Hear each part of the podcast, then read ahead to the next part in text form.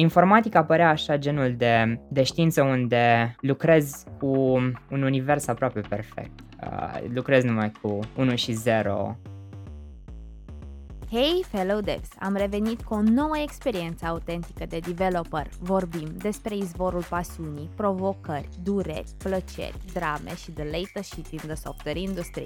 Așadar, stai chill, relax și hai să stoarcem zeamă de developer din Alexandru Buburuzan, care este un developer excepțional. Contează foarte mult să știi să-ți vinzi uh, metoda. Deci faci un algoritm, să zicem, de AI sau ai o analiză foarte detaliată asupra unui uh, neural network, să zicem. Contează foarte, foarte mult povestea în AI. E așa, am impresia de multe ori că e bine să ai sales skills în acest domeniu. E greu să, like, to draw people's attention to, to your work.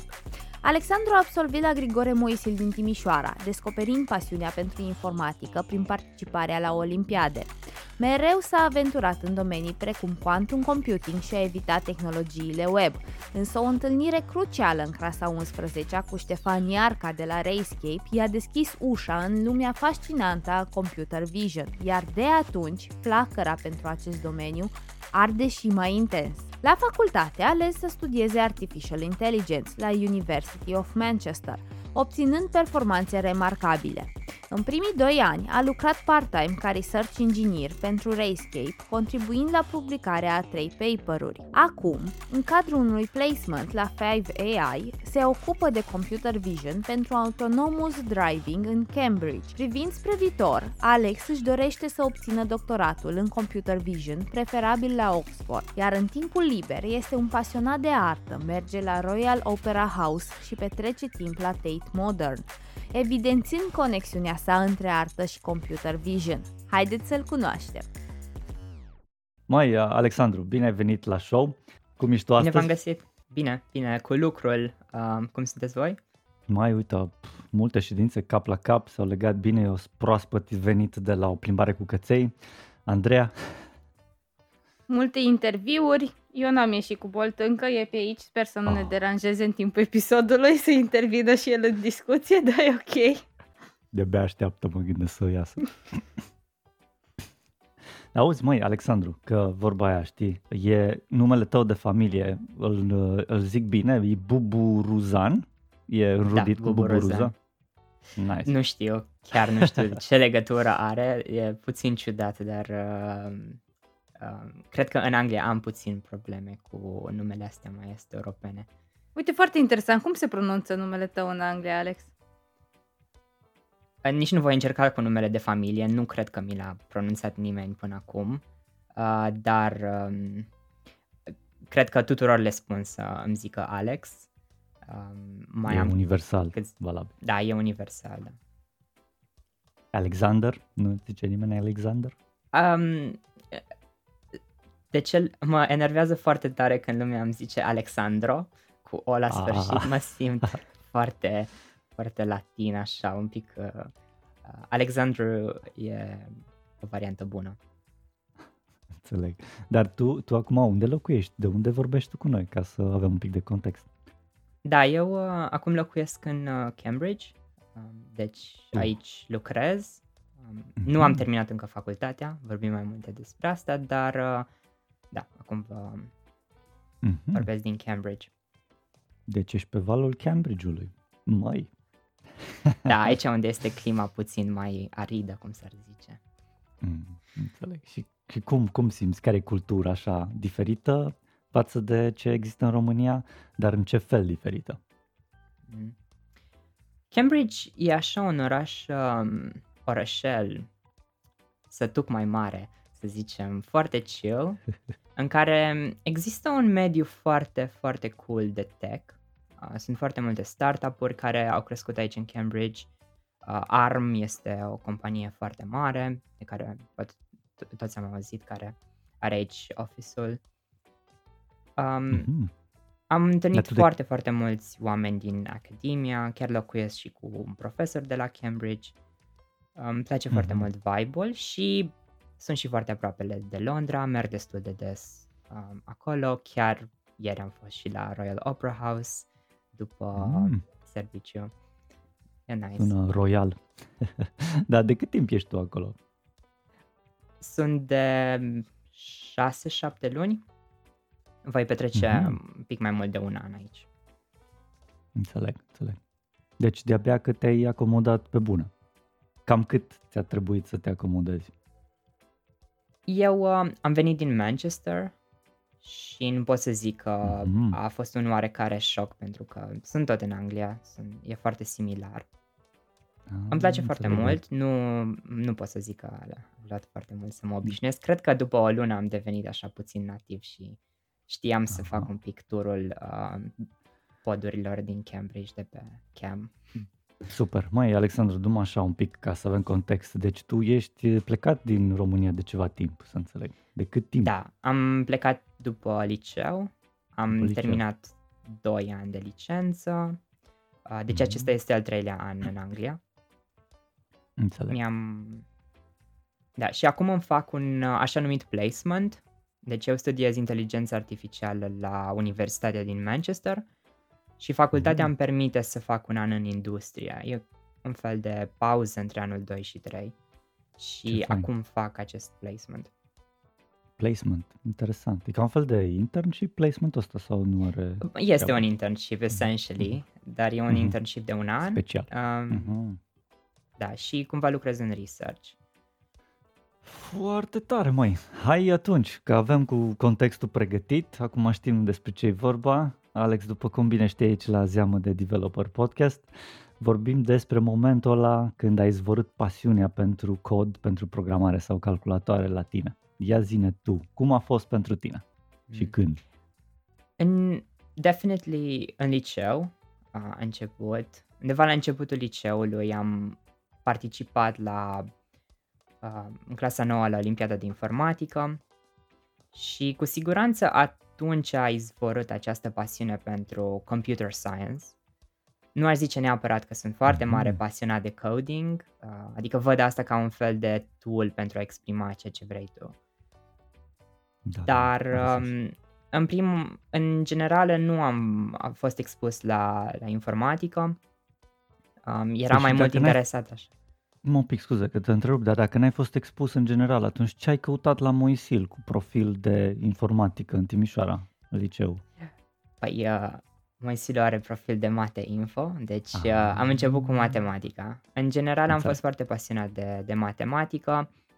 Aveam aceste inclinații către fizică, îmi plăcea foarte mult să înțeleg cum funcționează lumea și am făcut asta și la începutul liceului, în clasa nouă chiar am participat uh, și la Olimpiada de fizică și cea de informatică la naționale, dar mi s-a părut uh, că fizica este genul de materie unde ar trebui să get my hands dirty și nu știu dacă pui mâna m-am să- sim- Da, trebuie să pui mâna pe chestii, mai ales mecanica, nu mi-a plăcut deloc. Și um, informatica părea așa genul de, de știință unde lucrezi cu un univers aproape perfect. Uh, lucrezi numai cu 1 și 0. Cumva pui mâna pe informație și încerci să o manipulezi. Și mi se pare foarte frumos.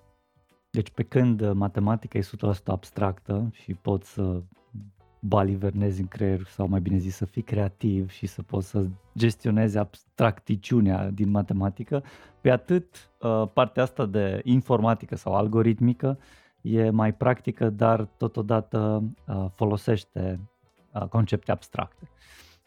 Da, e Da. un fel de matematică pe calculator. uh, Mhm. Poate profesorul meu de matematică din liceu nu ar fi fost de acord cu, cu definiția asta, el ne numea tastaturiști. Dar, um, Tastaturiști, codori. exact, ceva de genul acela. Dar, Am uh, bine, înțeles. acum am înțeles foarte ok cu el. Dar, um, da, m-am, am avut acest appeal Care, pentru... care e el? Cum îl film. cheamă? Uh, Ger- domnul Georgescu. Georgescu, De la- profesor de matematică. Da, da, de la Moisil în Timișoara. Și eu am făcut Moisil și tot cu Georgescu m-am pregătit la matematică. Acum nu mai predă. Dar pe calea asta, Da, dacă nu mai cumva ne predă. ascultă, îl salutăm. A fost foarte Da, bun, profesor salutări. excelent. Exact. Ce lume mică. Hm. Da, după m-am Bine, măi. pregătit uh, în principal în algoritmică. Am lucrat foarte mult cu profesorul Lupșe, am participat după la olimpiade destul de mult. Mi-a plăcut mult algoritmica.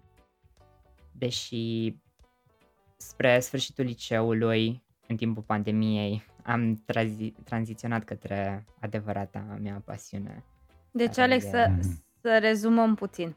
A, tu ai pornit cu pasiunea către matematică până ai ajuns la liceu, plecând cu ideea asta că îți place matematica, ai și ales, mă gândesc, Moisilu și acolo te-ai lovit de informatică.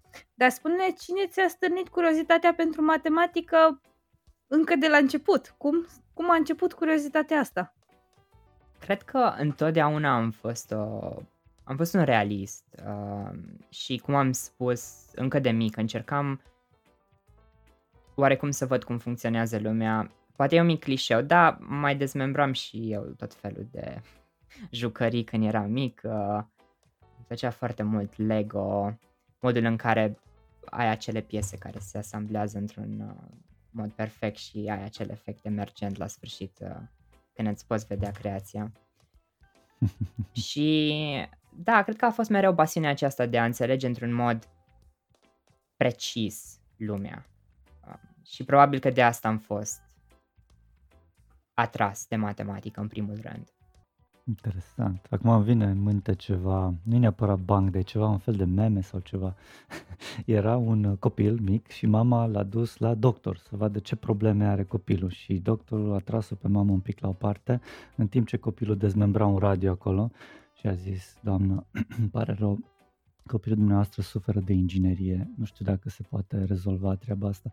Are mare, mare nevoie de susținere și ajutor și bunăvoință. Da, deci da. să înțeleg că ai suferit de inginerie pe vremea. Ceva similar, nu știu dacă neapărat inginerie, cum spuneam, nu îmi plăcea neapărat, like, to get my hands dirty. Mm-hmm. Am Dar și dacă te gândești la anumite concepte complexe și nu, în mintea ta încerci să le dezmembrezi, să, să vezi care e, să, să abstractizezi anumite concepte, cred că și asta e un proces similar de gândire. Da, Ai hai, avut- Alex, uh, cu... spune Andreea, Ok. bagă tu. Voiam Da. să întreb pe Alex dacă au avut uh, persoane în jurul lui care l-au motivat, l-au inspirat, care l-au ghidat înspre direcția asta. Nu aș putea, putea să spun înainte de liceu că am avut niște modele. Părinții mei au cu siguranță un alt background. Nu am locuit la oraș. Um, deși am fost mereu sprijinit uh, și le mulțumesc foarte mult părinților, bunicilor. Uh, dar uh, eram curios, cred că și de mic mă uitam foarte mult pe YouTube la tot felul de programe interesante despre fizică, inginerie, computer science. Aveam așa o curiozitate nativă. Da, Alexandru, um, spune-mi, te rog, ce Dumnezeu, cum anume ai ajuns tu la Olimpiade? Ce, de unde motivația asta? Te-a împins cineva cu forța? Ți-a pus presiune în suflet? Vreun profesor? Sau pur și simplu așa ai simțit tu că e ceva ce e na- natural să faci? Dă-ne un pic de acolo. Care a fost motivația ta? De ce ai ajuns la Olimpiade? Da, niciodată nu am fost uh, împins din spate. Și mereu am avut această voință de poate a excela din mai multe puncte de vedere. În cazul acela să zicem informatica. Voiam să aprofundez un, un domeniu, era această tendință și cred, mereu am crezut și e oarecare, un oarecare mod de a te ghida în viață că dacă tinzi foarte departe și chiar și dacă ajungi până la jumate, e tot bine. Și cumva, având un scop atât de înalt, m-a motivat să, să ajung chiar uh, mult mai departe decât era condiția mea inițială când am început liceul. De să înțeleg că um, te drive-uia interesul față de subiectul respectiv sau uh, erau alte lucruri care te motivau să, să ajungi la Olimpiada respectiv? De exemplu, fizică. Ai zis mai ales că ai ajuns la un nivel la care trebuia să-ți uh, bagi mâinile și să te murdărești un pic cu niște ca să poți să mergi mai departe să înțelegi pe bune. Deci te-ai oprit cumva la teorie, oarecum. Ce anume te-a um, te-a făcut să ajungi la fizică la Olimpiadă? cum spuneam, era această dorință de a înțelege mult mai bine lumea, deși ce s-a întâmplat cu fizica la începutul liceului și cu siguranță nu regret, e că a trebuit să iau o decizie pragmatică, am simțit că nu mă pot concentra pe ambele discipline Mhm. Ok. și făcea mult mai mult sens să-mi canalizez tot efortul pe informatică. Deși niciodată nu mi-am dorit, am vrut să am un profil foarte rotunjit, dar am, am considerat că am- canalizându-mi toată energia pe, pe informatică. Cred că atunci sunt și cel mai productiv, când sunt aproape, lucrez obsesiv pe un anumit lucru. Am înțeles. Am înțeles. Andreea, curiozități, fise, până acum. Da, eu sunt curioasă, Alex, ce se întâmplă? Ai zis că um, ești din fire un perfecționist și îți doreai ca lucrurile să-ți iasă bine și să excelezi. Uh, ce se întâmpla când luai un 3, un 5 la română, la alte materii care nu sunt atât de reale? Aoleu. Uh, nu am luat niciodată. Am, am avut mereu note foarte bune la toate disciplinele. Mi-a plăcut foarte mult româna. Eram uh, fascinat de literatură, de... Mm, Chiar, Auzi, mă. um, chiar mi-a plăcut foarte mult. Și nu, Mai nu, rar. nu cred. e prima oară Nu cred, când aud mi-amintesc. așa ceva. Da, mi-a plăcut extrem de mult și chiar și muzica și... Cred că sunt niște materii foarte frumoase. Tu ești de Mi fapt se un pare că îți artist deschide în sufletul orizontul. tău. Puțin, așa. Da, foarte puțin. Deci Romantic? nu, nu am, sau nu am luat niciodată. neromantic? Ai un romantism în Neromantic. sânge? Curge pe undeva? Nu. Nu, nu cred. Da, depinde acum ce, la ce te referi când zici romantic. uh, În literatură poate să însemne altceva. Uh, Dar Păi îți nu, las nu ție cred. deschise canalele. Uite, Poți să-ți alegi tu ce poate să însemne pentru tine, deci nu consider că ești un romantic. Nu, nu, cu siguranță nu. Mhm. E, Am e rost altfel. vorbind. Mă, încerc să mă gândesc la ce, Ok. cum funcționează lumea care mă înconjoară și oarecum arta îți deschide puțin uh, viziunea către asta. Mm. Și uite, e foarte interesant că ești primul, practic, invitat care zice că a fost, um, in- nu, hai să nu zic inspirat, dar ți-a plăcut, așa e și zis, ți-a plăcut româna și arta și muzica. Um, totodată ai fost foarte axat pe, pe partea reală. Cum te-a inspirat sau cum te-a ajutat să înțelegi mai bine sau să te bucuri de viață într-un fel sau altul faptul că ai putut să ieși și bucuria asta. Că, spre exemplu, eu și mulți alți invitați cu care am mai vorbit erau, ah, shit, româna și alte materii din astea similare erau o corvoadă, era un, o durere, o suferință în suflet pentru toată lumea cu care am vorbit, exceptând tu. și sunt foarte curios cum a mers dinamica asta la tine și cum ai simțit-o tu pe pielea ta. Cred că, bine, cu siguranță nu pot spune, nu, nu știu să, să cânt, nu, nu uh, știu să, uh, ne- să, să cânt la un instrument, de exemplu. Mhm. Aș putea spune că bă, adev- o pasiune a mea este filmul um, și mi se pare că există foarte multe um, like, un foarte mare overlap în ceea ce am învățat eu la română în liceu și modul în care văd eu, văd eu acum cinematografia. E, e foarte frumos și cumva artiștii văd altfel lumea. Sunt așa cum noi avem aceste tendințe de a face totul foarte precis.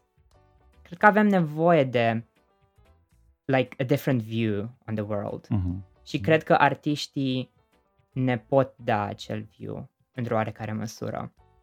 Mhm. Deci tu practic visezi să fii artist. Practic sufletul tău undeva pe acolo. nu, nu chiar, da. Nu știu dacă poți să faci artă din computer science. Like it's, it's Ah, way far, cum far, nu? far E- away from that. Cine știe? Poate găsim o variantă. Mai ales cu tot felul de inteligențe artificiale mai nou. Mm. Arta îi, Da. poate arta promptingului. Cine știe? Arta, uh, actually, actually, that's a good point. Prompt art, da. Cu siguranță au fost Prompt ceva art, da. paper-uri, da, ceva paper-uri recent pe uh, prompt engineering. Nu, se numește prompt engineering. Nu știu dacă poți să aduci prompting-ul la nivel de artă. That's a good question.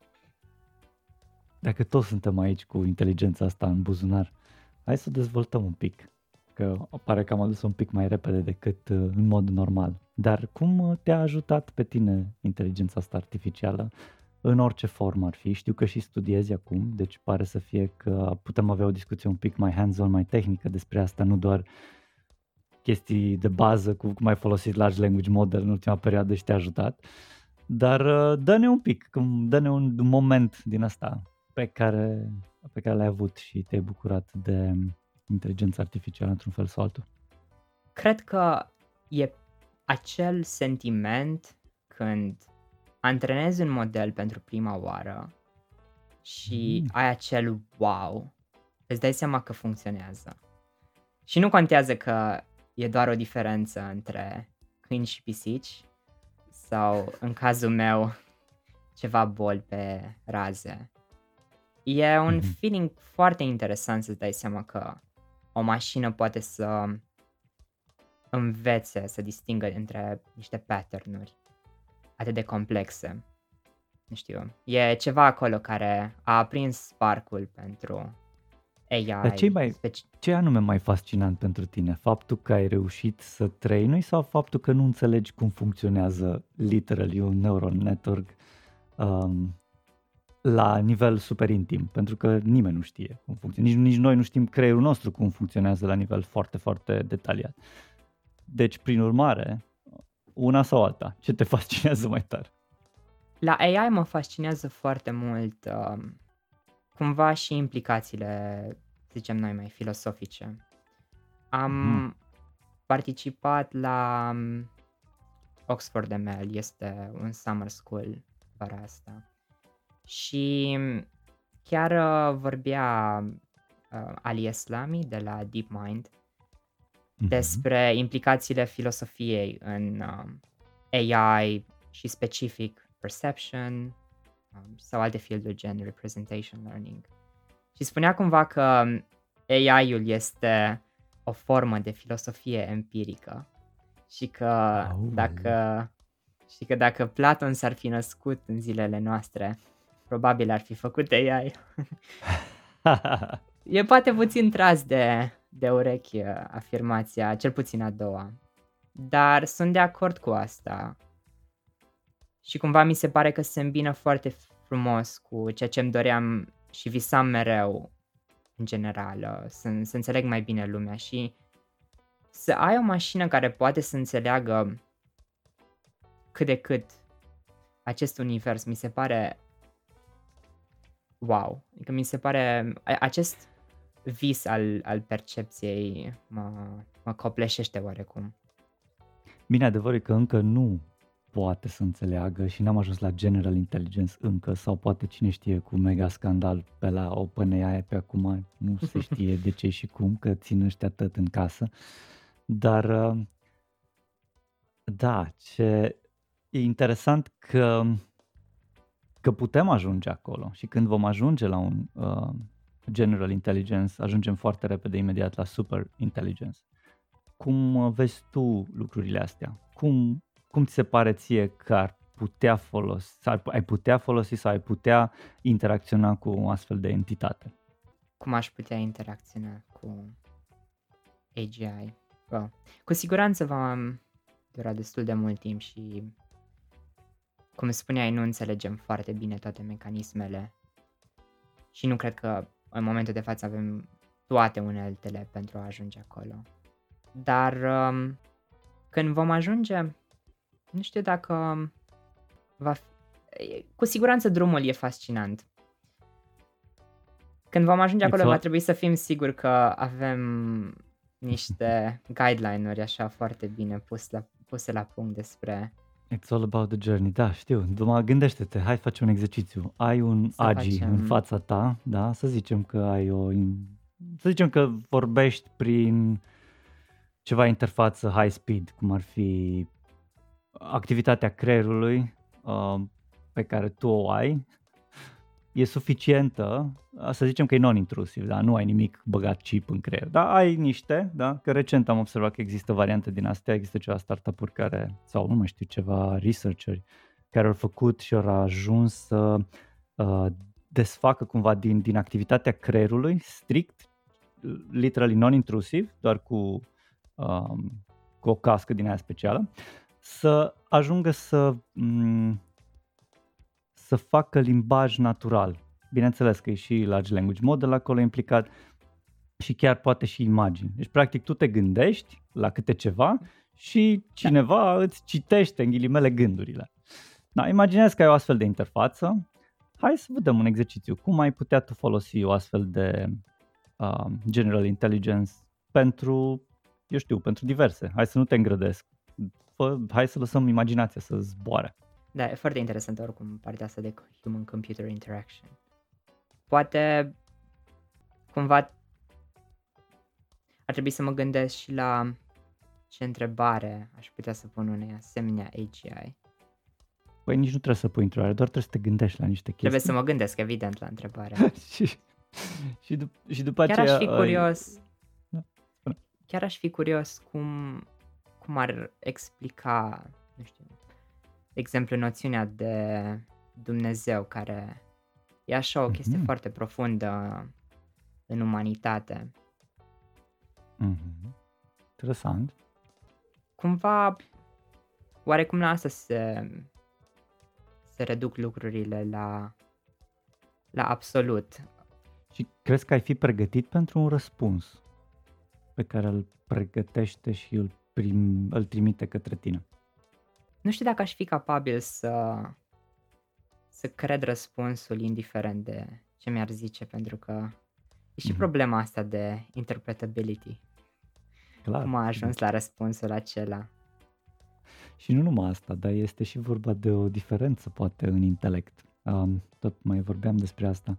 E, e ca și cum noi am fi niște furnici și există un super intelligence care e omul, cum ar veni, dar este un digital god și e deosebit de greu pentru o furnică să-și dea seama de ce mușuroaiele noastre uh, sunt distruse pentru că urmează să treacă o autostradă pe aici cu mașini.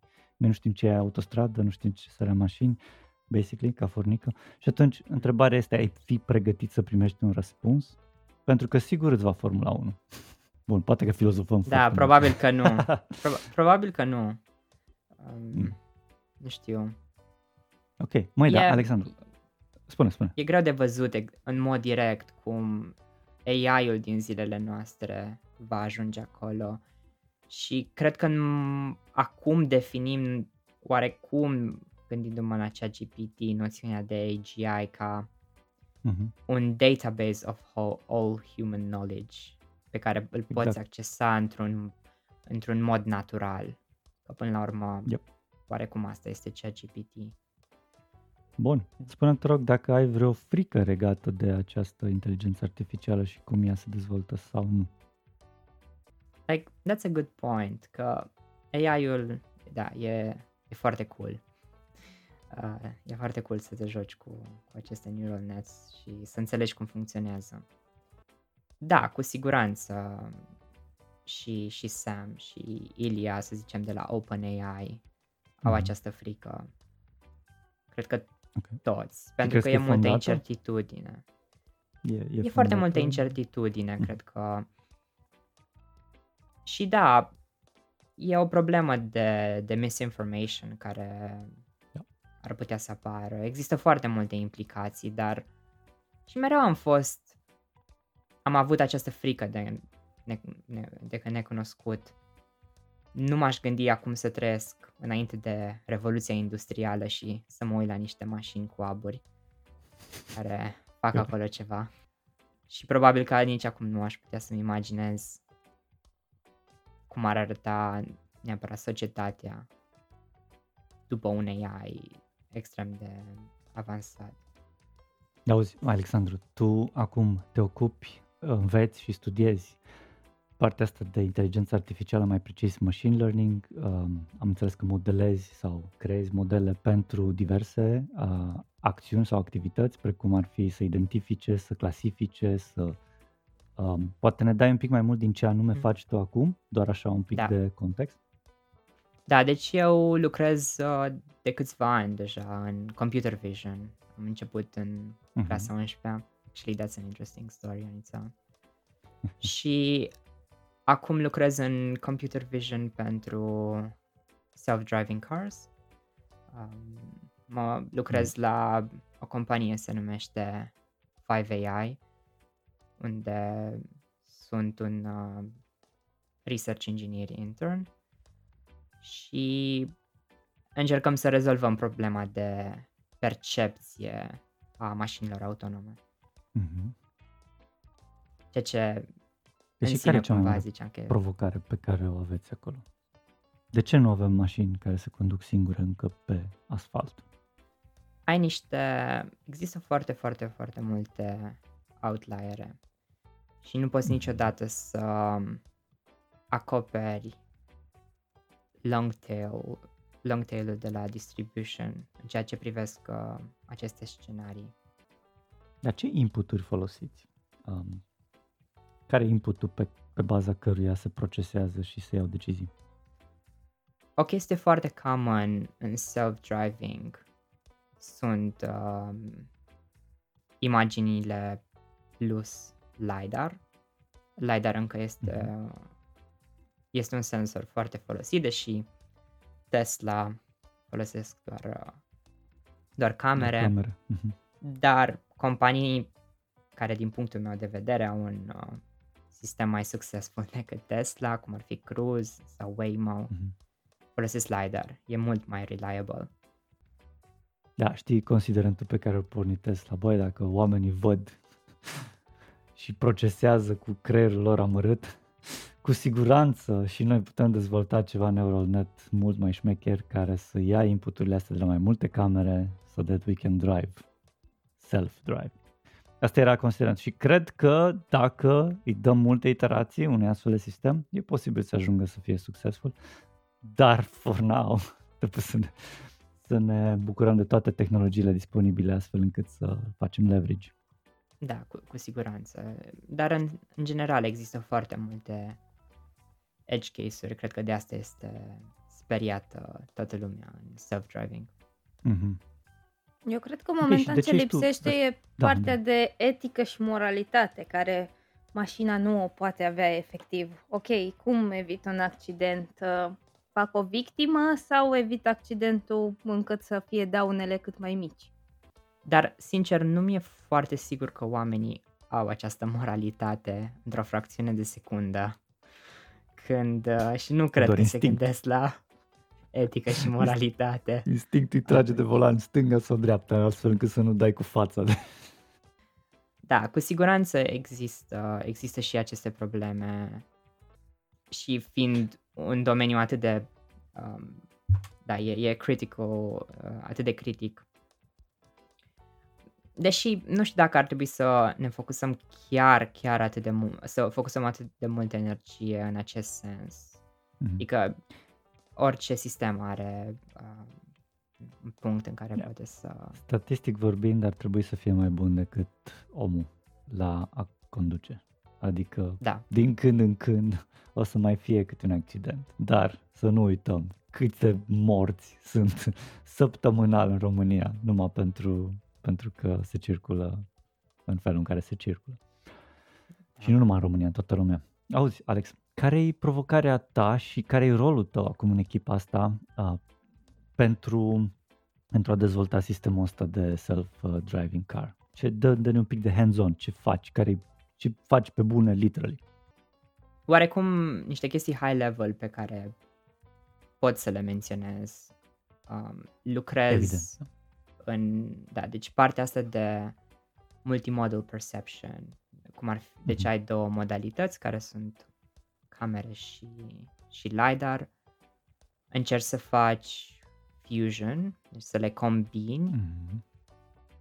pentru a avea rezultate foarte bune și am lu- lucrez în echipa de uh, Scene Understanding care se ocupă cu așa ceva. Lucrez uh, foarte mult în research, mm, Deci, pra- practic, am tu nu ești contribuit și la un programator, ești paper. researcher. Mai degrabă. Acolo tinzi tu să ajungi. Programarea Exact, și asta e doar un tool, cum ai zis, pentru a-ți exact. face Coding-ul e, e doar un tool. Foarte important, foarte Mhm. important. Ca să devii un bun AI researcher ai nevoie de skill-uri bune de software engineering și programare, dar da, țelul e, e research. Foarte tare, Alex. Și acum că am uh, primit puțin context cum ai ajuns în prezent și unde ești acum și ce faci acum, uh, eu sunt curioasă să vedem și cum ai ajuns în punctul prezent. Uh, spune-ne, eram în liceu, dacă mi-aduc bine aminte, spune-ne ce s-a întâmplat în clasa 11 care știm că au fost niște lucruri definitorii acolo pentru drumul tău în carieră. Da, exact. E o poveste foarte fun. La sfârșitul clasei a 11 chiar cred că cu câteva săptămâni înainte de pandemie, unul dintre confondatorii startup-ului Rayscape, pe vremea aceea se numea X-Vision, Ștefan Iarca, care uh-huh. a fost și aici la podcast, a venit la mine la liceu să o salute pe doamna dirigintă, profesoară de română, că tot vorbim de română. Și mm, a fost așa, într-un moment de inspirație, chiar am fugit puțin după el pe hol să îl întreb care e faza, să zicem, cu acest startup de computer vision și eram și eu pasionat de machine learning în perioada respectivă și după, multe dis- după câteva discuții chiar am primit și o ofertă de internship. A fost așa perfect timing, cum spuneam, înainte de pandemie. M-am concentrat extrem de mult pe computer vision în următoarele, nu știu, vreo șapte luni. Și a fost feelingul acela foarte frumos că poți să faci un tool care chiar ajută oamenii. Am lucrat în um, analiza de imagini medicale. Am lucrat foarte mult pe detecție de patologii sau um, chiar um, detecția cancerului pulmonar. Deci, Sunt practic, anumiți... uh, Rayscape, din câte înțeleg, e o platformă pentru medici uh, să facă un enhance la munca lor și să fie mult mai reliable, să-i ajute să aducă diagnosticul mai corect și mai aproape, cu mai puține resurse de la ei, de la doctori, astfel încât tool ăsta cu inteligența artificială presărat pe acolo să poată să le, să le analizeze aceste imagini, um, radiografii sau cum putem să le zicem, RMN, radiografii, mai multe. Uh, da, da. CT-uri și raze folosesc mm-hmm. în momentul de față. Super tare, da. Fascinant. Da, mi-a plăcut foarte mult și era și as- acest aspect oarecum interdisciplinar al muncii. Am uh, făcut deploy și la algoritmi în spital, vorbeam cu radiologii, întrebam ce feedback au. Nu știu, mă simțeam foarte bine să fac chestia asta în liceu și părea oarecum mult, mult mai exciting și decât uh, algoritmica la momentul respectiv. În cadrul acestei companii, Alex, ai avut uh, și primul tău interviu? Nu știu dacă um, l-aș putea numi interviu în modul în care chiar uh, ne gândim noi la, nu știu, să ai mai multe stage-uri și cu coding challenge și dar în, compa- în cadrul companiei actuale, da, am avut un interviu destul de riguros. Păi, dă-ne un pic din ce a însemnat pentru tine acest uh, interviu riguros, cu multe teste, cu multe...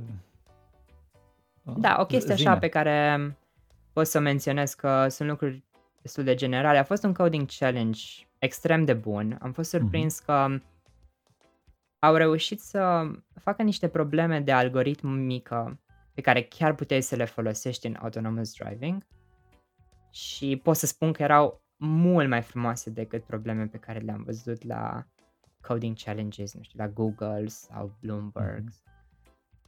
Deci ai participat și la altele. Tu ești genul ăla de te-ai pregătit bine pentru interviuri și te-ai dus la uh, companii mari precum Google, Facebook, Netflix am, and stuff? Am aplicat, dar nu sunt genul de persoană care să fie aplicat la, nu știu, 100 de companii. Păi nu, dar la câteva ai aplicat, ai zis câteva nume mari. Da, ideea e că mereu am fost încăpățânat să aplic pentru poziții de research care sunt extrem de greu de obținut pentru studenții de la licență. În principal sunt orientate către doctoranzi. Și în Big Tech e chiar aproape imposibil să obții o pozi- un internship de research dacă nu, nu ești un student la PhD, poate chiar fa- uh-huh. final year la o universitate bună. Dar uh-huh. compania la care lucrez acum a fost așa oarecum foarte open-minded și au văzut potențialul. Mi-a plăcut extrem de mult că interviurile au fost așa mai mult o dis- păreau pentru mine mai mult o discuție despre ce este state of the art în computer vision. Și mm-hmm. cred că asta m-a atras. Așa a fost o conexiune foarte frumoasă cu toată echipa încă de la început și mi-am dorit foarte mult să lucrez pentru, pentru ei. Ce fain. Și cum simți că ai un vibe fain și conectezi bine cu echipa? Ce înseamnă pentru tine să conectezi bine cu echipa și să ai un mediu de lucru fain? E vorba și de pasiuni comune, cu siguranță. Mm-hmm. Toți colegii mei sunt chiar experți în computer vision cu background-uri foarte impresive.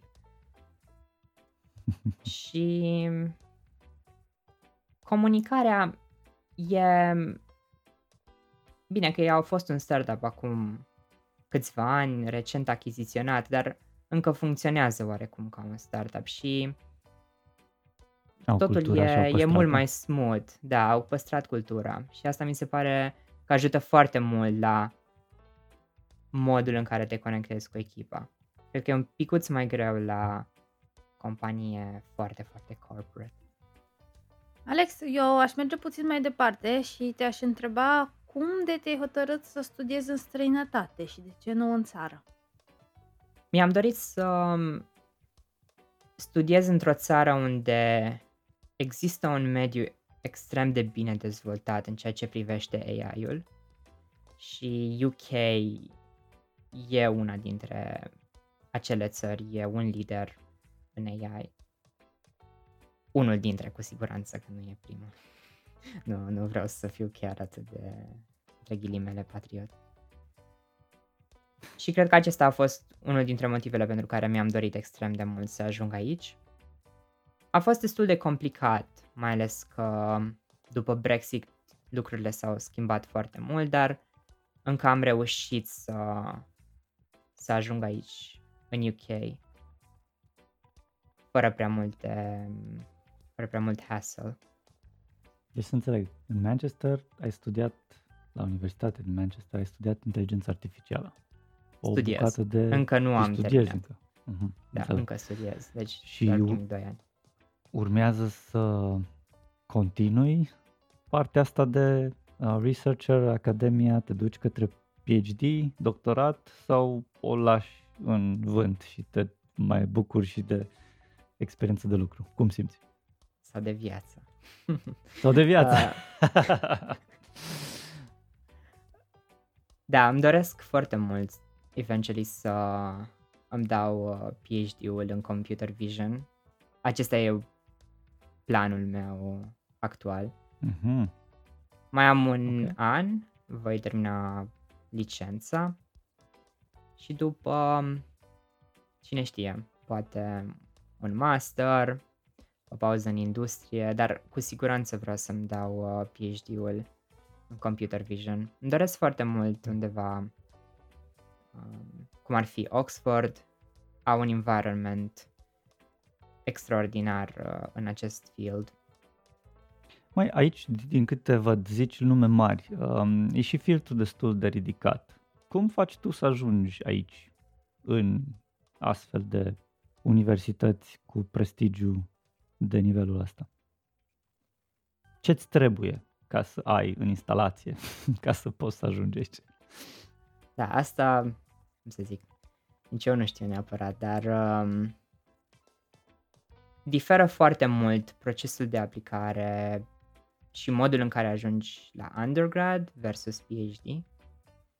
La mhm. undergrad, clar, e vorba să fii extrem, extrem de bun, există un proces riguros de aplicare, Dar la PhD trebuie să ai experiență în research, să-ți dorești cu adevărat acest lucru.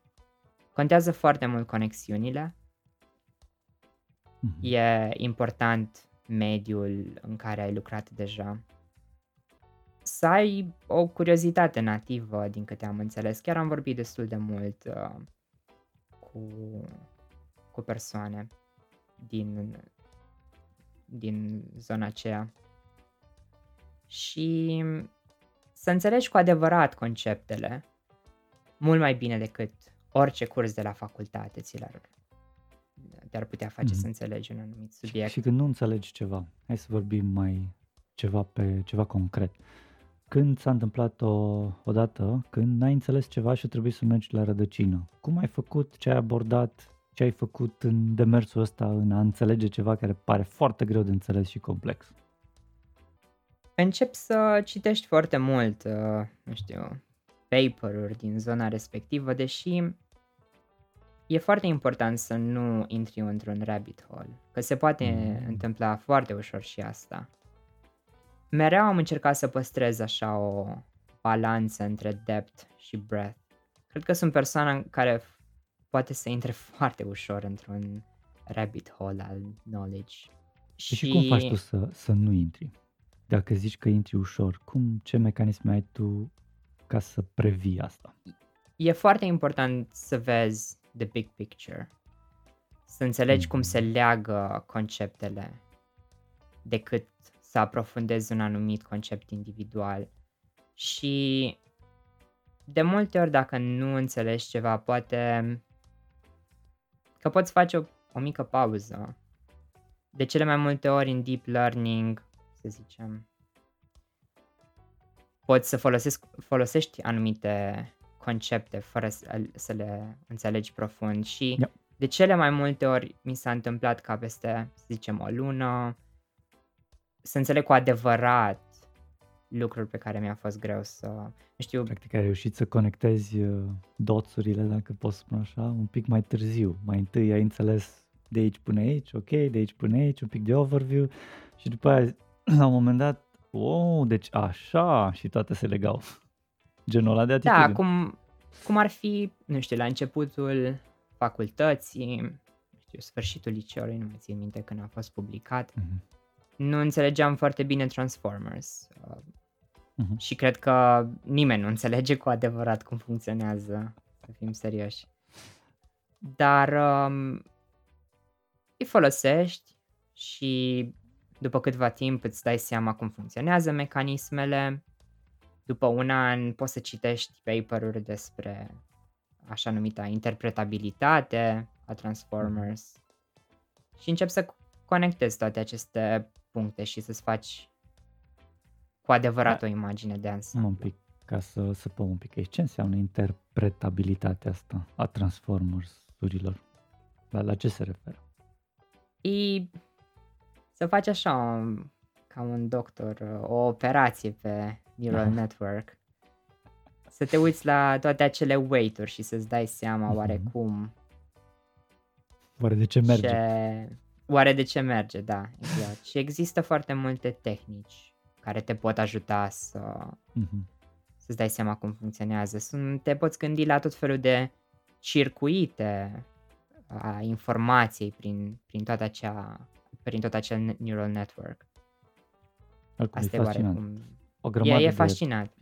like, o grămadă de uh, weight-uri din astea, cum le zici, uh, care de fapt sunt parametrii unui large language model. Ia de aici, ăsta îi, și poate să funcționeze.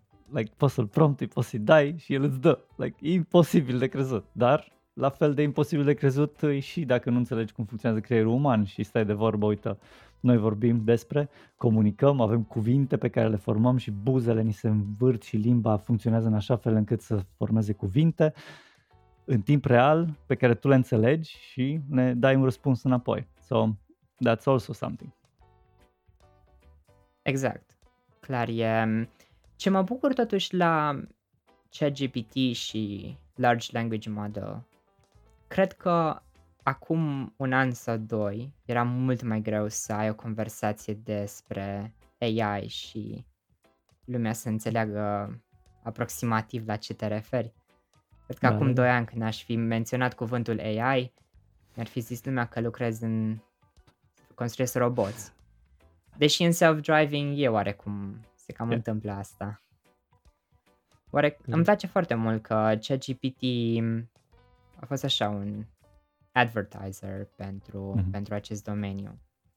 Da, e un driver foarte puternic. Exact. Mai ales, bine, au primit adopție foarte rapidă pentru că au reușit să traine un model în halul ăsta. Cu resurse considerabile, să fim serioși, că nu-i, nu e o joacă. Acolo au băgat multe Da. milioane în, uh, în model. Da, în și training. compute, și compute și resurse umane. Sunt oameni Clar. geniali care lucrează pentru OpenAI, care cred că ne putem numi celebrități cu adevărat în, în Mhm. domeniu. Ai ceva păreri la cald despre scandalul OpenAI? Cred că și mâine, dacă mai facem o dată record la podcast, se va schimba. Clar. Acum, um, mi se pare interesant uh, Ilia ce a făcut. Um, nu, pe mine mă impresion, nu mă impresionează în mod special Sam. Poate pentru că am mult mai, un respect mult mai mare pentru researcherii de la OpenAI. Dar cumva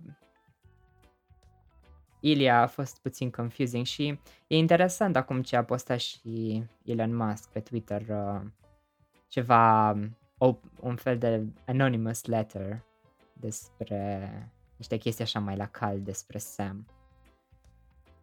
E Hmm. complicat, dar e foarte interesant că um, poate peste 20 de ani când OpenAI sau nu știu, ceva laborator fancy de la Microsoft vor ajunge mult, mult mai mari, cred că se vor face documentare despre aceste trei zile.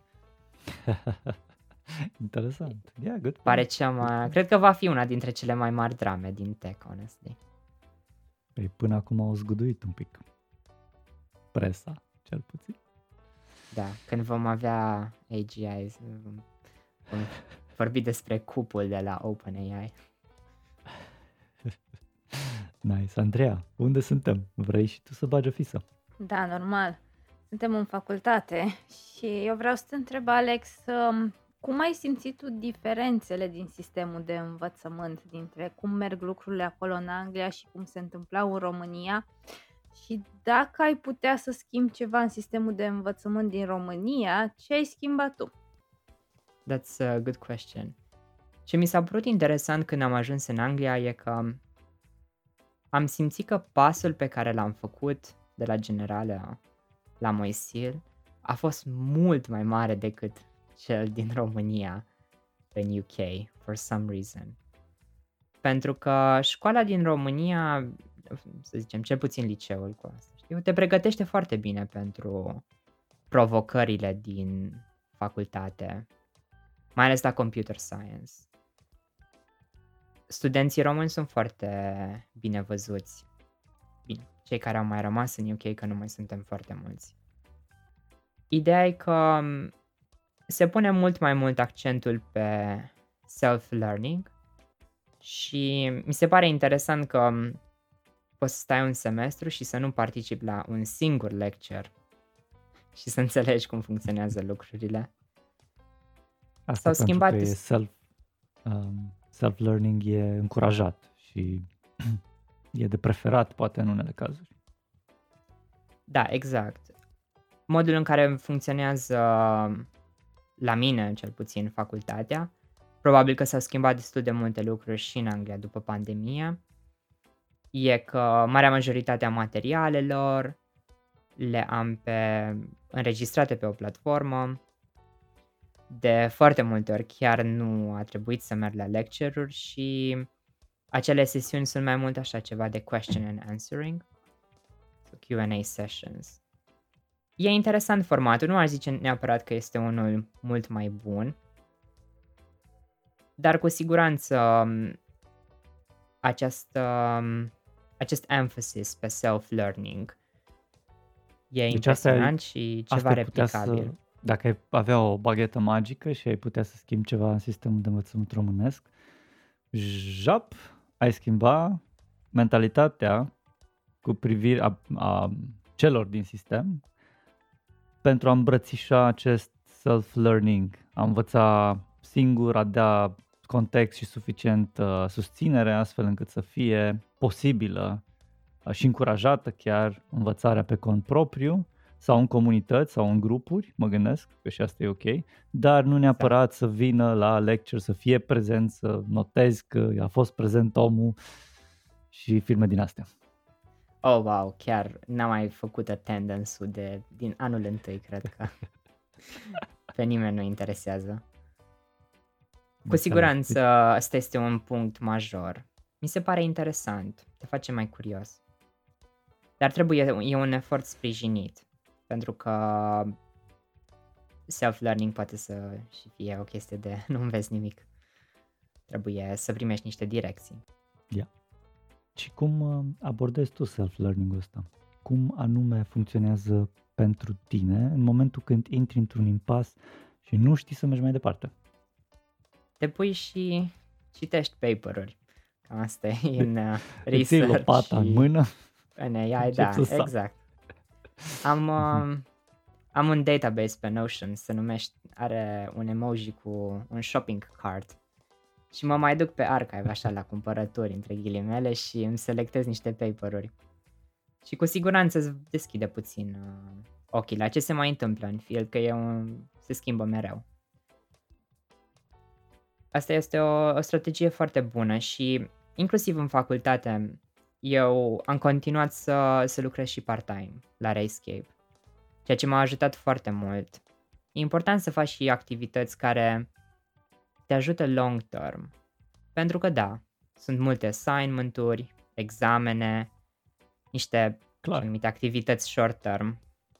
Dar totuși, cum dar... reușești să le faci pe toate? Că și acum lucrezi, dar totodată faci și facultate. Cum, ce fel de... Deci în de unde mai de... cumperi? Ai, este pe piață niște timp de unde poți să cumperi? Sau? Deci în cazul acesta, placementul pe care îl fac eu acum e um, este o pauză, deci efectiv nu mai eu acum nu studiez. Bine, deși mai am mm. câteva lucruri pe care le fac la facultate, niște societăți. Înțeleg, deci placement slash internship-ul ăsta la care ești acum, um, practic ți-a pus pe pauză un pic partea de școală.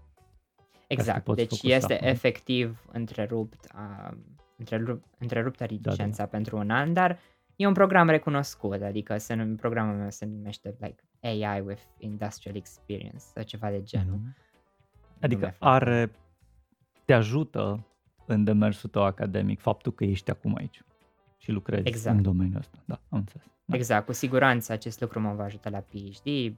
Da. Voi da, publica mai, ceva da. în timpul ăsta. Vei publica Dar, ceva da, în timpul ăsta. Ai publicat ceva până acum? Da, la Rescape am publicat destul de mult. Am trei ca paper-uri scrise ca researcher, nice. da.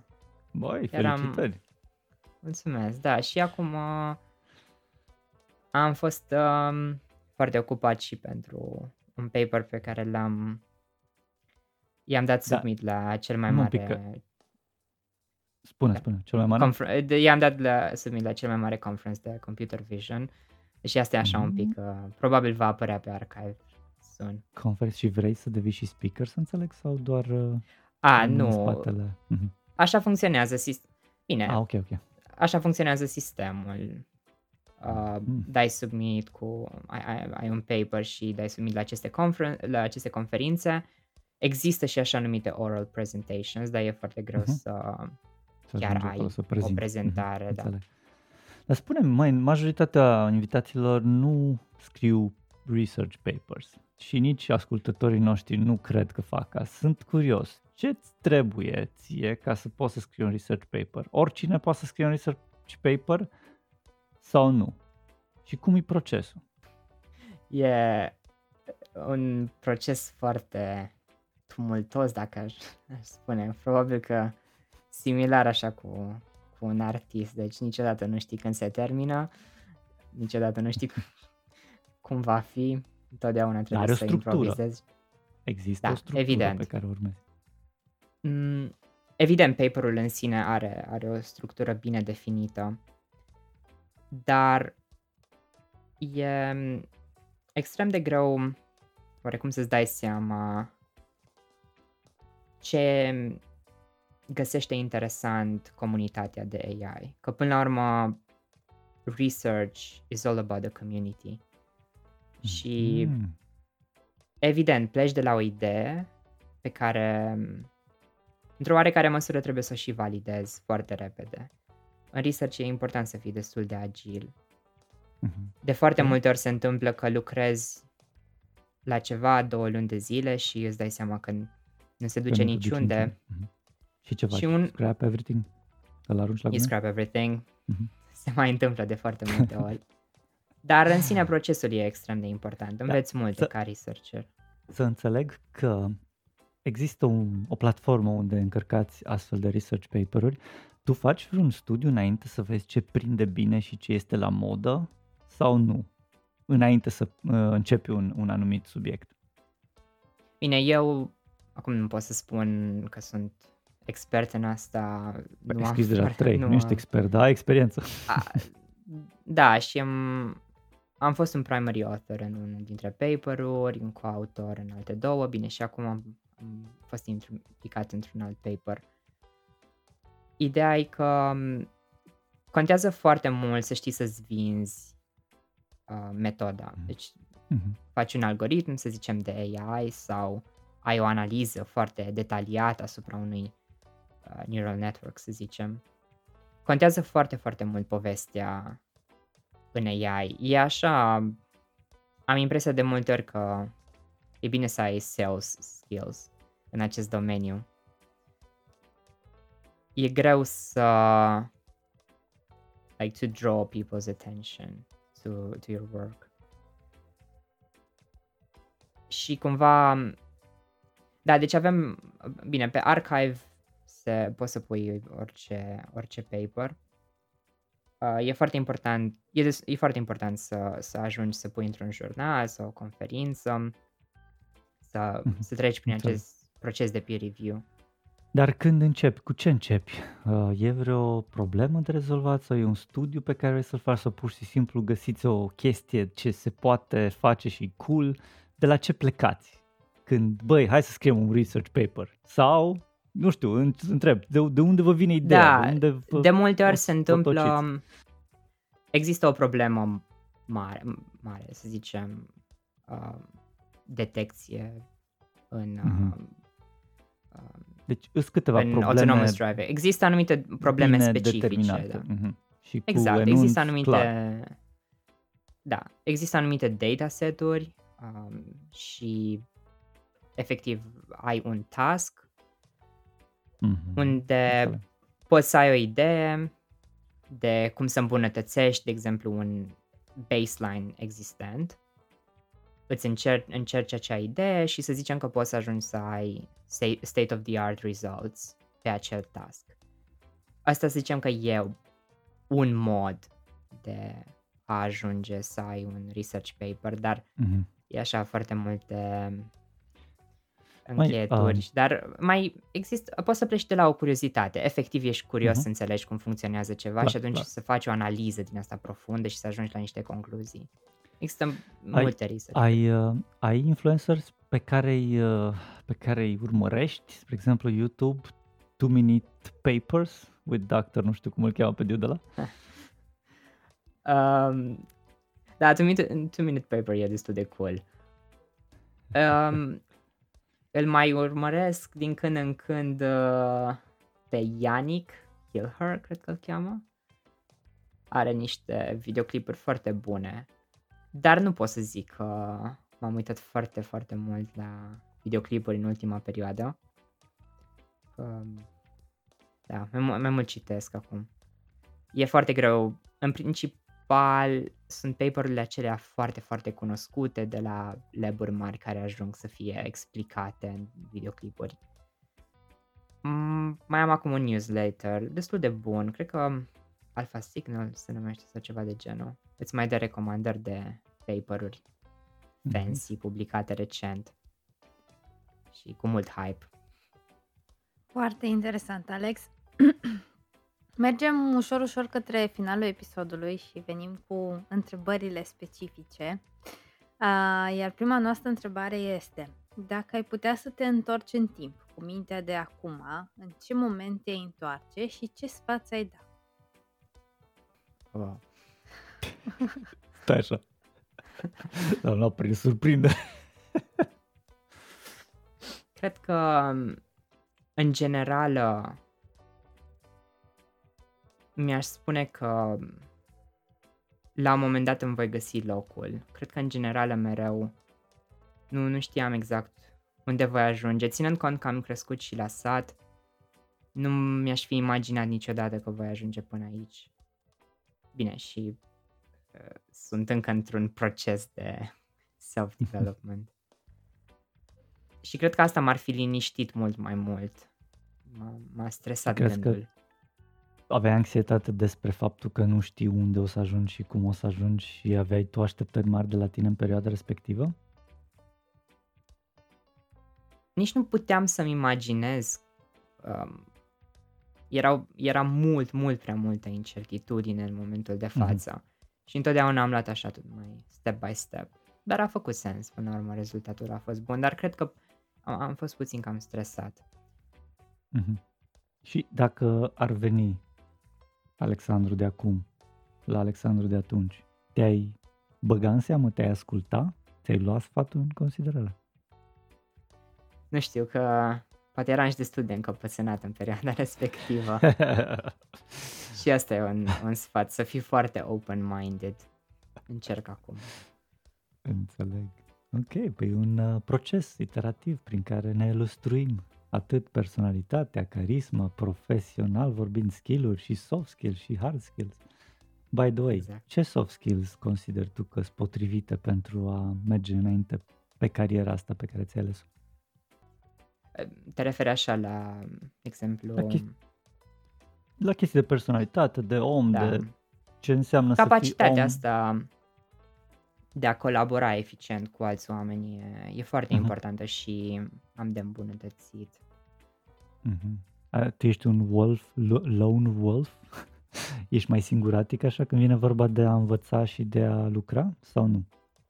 Da, puțin mai, puțin mai lone wolf. Deși în research probabil că există tendința asta, dar e foarte important să știi cum să colaborezi pentru că toate paperurile se scriu cu, cu niște coautori. Mm-hmm. E așa un, un teamwork. Nice. Și cum faci ca să lucrezi la asta, având în vedere că ți-ai identificat-o? Probabil că va trebui acum, nu știu, să mai vorbesc și cu alți interni de la companie, poate facem ceva. A, deci n-ai vorbit până acum cu alții. Ai fost izolat în slotul tău? Păi nu, nu chiar pentru că sunt, uh, sunt cu echipa mea, dar uh, cine știe. Ah, înțeles. înțeles. Nu, și dar nu sunt chiar voi? atât de rău la capacitate. Nu, nu sunt chiar atât de rău la acest skill, dar uh, există loc de improvement. Ce faceți în afara, să zicem, extra work? Uh, să poți să menții un echilibru bine dimensionat viață-lucru? Uh, ce faci tu? Sau tu în cadrul echipei? Sau tu pe lângă? Sau tu singur? Da, eu um, chiar, chiar mai am așa niște hobby-uri. Bine, pe lângă, să zicem, sală, merg destul de des, mai construiesc din când în când uh, Lego. Chiar e, e o, așa o mică pasiune. Și mm. am fost recent de, de vreo două ori la uh, operă, foarte frumos. Îmi place um, să mai merg și deci la muzeu. Așa mai, ești mai poș un pic? Sau mai royal? Puțin mai poș. nu neapărat. Okay. Încerc să, să mă expun la tot felul de lucruri. Abia aștept să văd și niște balet modern sau mm. dans contemporan. Să văd exact mm. cum, cum a evoluat și unde se duce arta din toate punctele de vedere. Și ce trebuie Deși acum sunt gusta? doar un... Spune, spune. Să poți gusta. Să um... poți gusta astfel de uh, evenimente. Să zic, ce, ce, ce ce sofisticăciune Sau, mai bine zis, uh, cât de fin trebuie să fii ca să guști cu adevărat astfel de momente artistice? Am fost recent la un Macbeth uh, reinterpretat. Cred că pentru 90% din oameni ar părea o foarte mare ciudățenie și chiar este. Dar uh, trebuie să fii open-minded, să te uiți la detalii, să înțelegi care e intentul, să zicem, regizorului, uh-huh. artistului în alte cazuri. Mm, Poate ai nevoie de așa, cum spunea fostul meu de profesor de matematică din gimnaziu, să ai un nas fin. Dar nu știu, nu știu exact cât de mult pot să zic asta despre mine. Îmi place, e frumos și important e să, să mai vezi și alte lucruri decât uh, calculatorul. Clar, clar. Deci un nas fin și rafinat ai nevoie pentru a putea gusta cu adevărat arta, Puțin. hai să zicem contemporană sau sau poate de operă sau ceva ceva în genul ăsta. Foarte fain. Mai, uh, Andreea, mergem cu întrebarea da. cealaltă? Și următoarea Tot întrebare am să încerc să o modelez puțin special pentru Alex. Alex, de data asta mergem în viitor și nu o să fiu un bătrânel pe o bancă în cazul tău, ci va fi un bătrânel la un spectacol de balet. Uh, care ești tu de altfel? Ce te-ai întreba? că, cred că m-aș întreba dacă mi-am găsit oarecum locul. E ceva foarte greu să îți dai seama în viața asta dacă ți-ai găsit cu adevărat locul, dacă ai reușit să întemeiezi o familie. Cu siguranță ceva pro- mi-aș pune niște întrebări mai personale din punctul acesta de vedere. Mm-hmm. Probabil similar cu Spune, similar cu? Probabil similar cu ce, cu sfatul pe care mi l-aș fi dat și când eram, zice, mai tânăr. E multă incertitudine și... Foarte interesantă incertitudinea asta și cu găsitul locului. Uh, pare să că locul ți-l tot ajustezi. Pare că ți-l găsești, după care îl mai modifici un pic, după aia el îl găsești, după aia îl mai modifici un pic și tot așa. Unde anume crezi că ai putea ajunge sau unde anume îți dorești să ajungi? E vreun uh, like goal sau e kind of journey oriented? e foarte journey oriented. Exact. Nu, nu știu dacă există. Cine știe, poate la un moment dat mă, mă voi întoarce în România, chiar, chiar nu exclud nimic. Chiar vreau să te întreb, deci nu ai planul să te întorci în România momentan? În momentul de față nu. Mi se pare că în fața mea există un journey destul de mm-hmm. extins. Doctoratul durează ceva, câteva studii um, și mi se pare important să și lucrez aici pentru câțiva ani. Deși environmentul de AI și specific um, computer vision din România se dezvoltă foarte mult, ceea ce e un lucru bun. Există niște inițiative foarte cool. Drept. Măi, uh, Alexandru, Uite, avem și o întrebare de la invitatul anterior, de la Vlad, și zice așa. În momentul de față, viața în ansamblu este cu... What? Stai că nu-i scrisă bine aici. este cumva, ți-ai fi imaginat în momentul în care ai decis să alegi acest drum în carieră? Cum ți-ai Andrei, fi imaginat? Cum ți-ai fi imaginat? E cu fără mâini. Așa, deci poți aveți. să repeți, uh, deci cum ți-ai da. fi imaginat? În momentul de față, da, viața în ansamblu, așa cum este ea acum, uh, cum ți-ai fi imaginat în momentul în care ai decis să alegi acest drum în carieră? Ceva n-are sens. Dacă Ceva este așa, ok, re, reiau eu întrebarea, Alex. Te rog. Dacă viața pe care o trăiești în momentul de față, Alex, în ansamblu, per total, cu tot ce înseamnă carieră personal, este exact așa cum ți-ai fi imaginat în momentul în care ai ales să o iei pe drumul acesta. Ce bine sună când zice Andreea. da. Profesional cu siguranță. E poate chiar mai mult decât mi-aș fi imaginat Deși întotdeauna am avut așa niște puncte foarte înalte către care am tins. Și pe plan personal, cred că tot la fel. E așa, puțină singurătate care de multe ori îmi face bine. Deci, pe plan personal, aș zice și profesional, da, deși una dintre ele nu e chiar optim.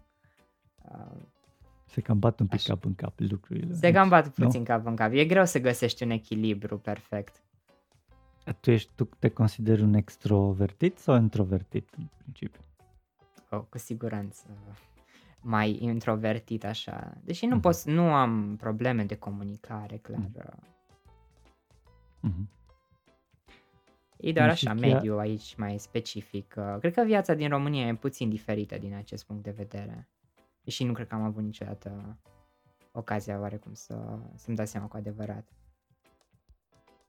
Yep. Sounds good. Keanu Reeves este introvertit, devotat, by the way. are carismă, are tot ce trebuie și sunt mulți ca el. Actori fiind. Mulți, ai, da. ai crede că actorii, mare parte, sunt extrovertiți, dar uite, că avem și surpriză. A, nu, nu cred. Că poate chiar opusul. Mulți dintre ei să așa probleme de... În, în viață, în general, am impresia. Mult dezechilibru. Mm. Înțeleg. Dar ție să înțeleg că îți prinde bine, ai zis, uh, uneori să fii singur. Da, îmi place foarte mult uh, această introspecție. Mă, mm-hmm. mă simt bine eu cu mine, așa, de foarte multe ori. Asta e, este, e frumos. Este destul de sănătos, clar. E important e să poți să te simți mai da. bine cu tine ca să te poți simți și cu ceilalți. Exact. Bine că de multe ori mai uh, prea mult strigă, cum s-ar zice. Evident, tot timpul e un echilibru. Da, Acum, evident. Bine, mai Alexandru, ia să vedem fisa pe care o bagi tu la următorul invitat, slash invitată. Cum sună?